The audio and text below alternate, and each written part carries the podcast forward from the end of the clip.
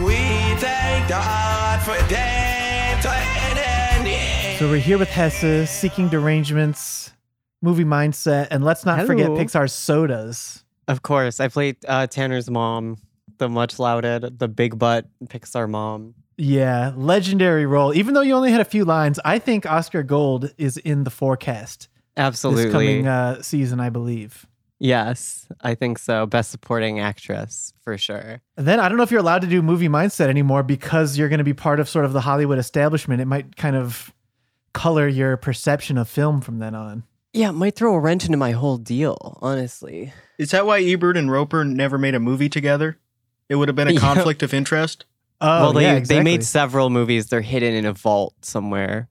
Oh, okay. Um, yeah, I would watch that. it's in a hundred years. In a hundred years, they're opening the Ebert Roper vault. Um, so okay, we deliberately didn't explain this premise to you, Hesse, because I think it's it's to me and Alex's great discredit how deep in the weeds this is.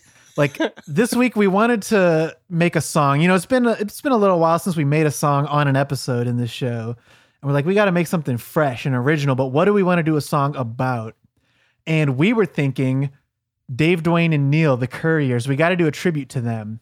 Okay, But I'm here's the looking thing. at this this picture right here, and for the listeners, it's three it's three old men. it's Lemon That's Party. right. It's Yeah. the guys from Lemon Party. Sorry to spoil the episode. Wait, Um, is it really? No. No, it's not. Okay, They used to be Christian, but not anymore. no, they became Um, Christian after Lemon Party. It was because I They had Drake sing the Dave, Dwayne, and Neil song that John Yeah, I think it- Acapinti did, so that put it it put it back in our heads. Exactly. And so I think that's where we have to start is that first, Hessa, we have to introduce you to John Acapinti, who introduced us to Dave Dwayne and Neil. okay. Um, we've listened to him a trillion times on this show, but guess what? We're going to fucking do it again because we got to do it for context. okay, um, got it. I, I remember the one song of his called Dave Dwayne and Neil, but when I went back onto his YouTube account, it turns out he has five different fucking songs about these guys, Oh Yeah. just paying them tribute. Um, and well, I think you just got to hear this because he has a very unique way of writing songs. He's like a Okay. stand for this gospel group. Yeah. This is like a guy in his mid 80s who lives in Georgia and just writes these insane songs. Oh my god. Oh wow, the couriers have been they've been around for a while. They started in like 1955, I think it was. God. People love it. Wait till the vocals drop. Oh this Oh no.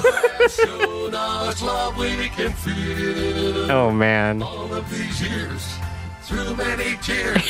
Seeking the Lord in one accord.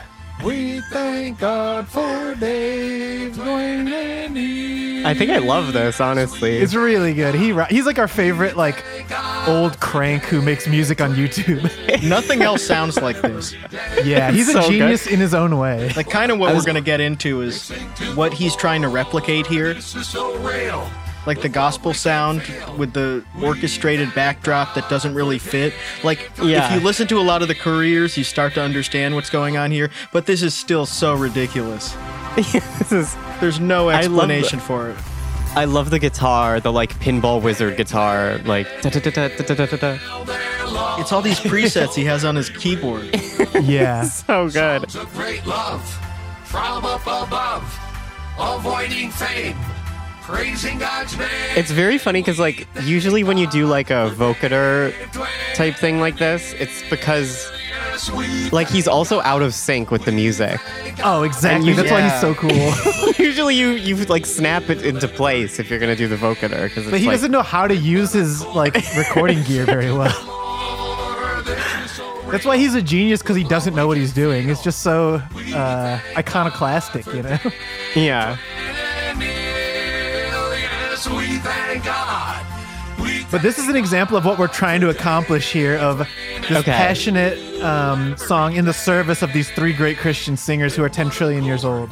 Okay. Amazing. Are they all still alive? Uh, Two out of the three are. I think Big Dave, who sang bass, passed away in 2019. Oh, R.I.P. He's with Big God. yeah, Thank God. singing bass. with Unfortunately, he'll Jesus never now. see he'll never see his brothers again because they're going to medium God. Yeah. They're going to medium heaven. I hope that Jesus is not also a bass singer because, like, if Jesus sings tenor, then he'll probably sing with Big Dave. But they have no need for two basses if Jesus sings bass, you know? Yeah, absolutely. And in, in fact, he's going to be competition for Jesus in that case. Yeah. What if Jesus is You're a always gonna beautiful lose that. soprano? It sounds like, wait, ready? Live from Studio 1A in Rockefeller exactly. Plaza. I've said that in the past. Yeah, it's just, like, so weird. Shitty newscaster music. The backing tracks he chooses are uh, totally like they never have the tone he wants. yeah, it's amazing.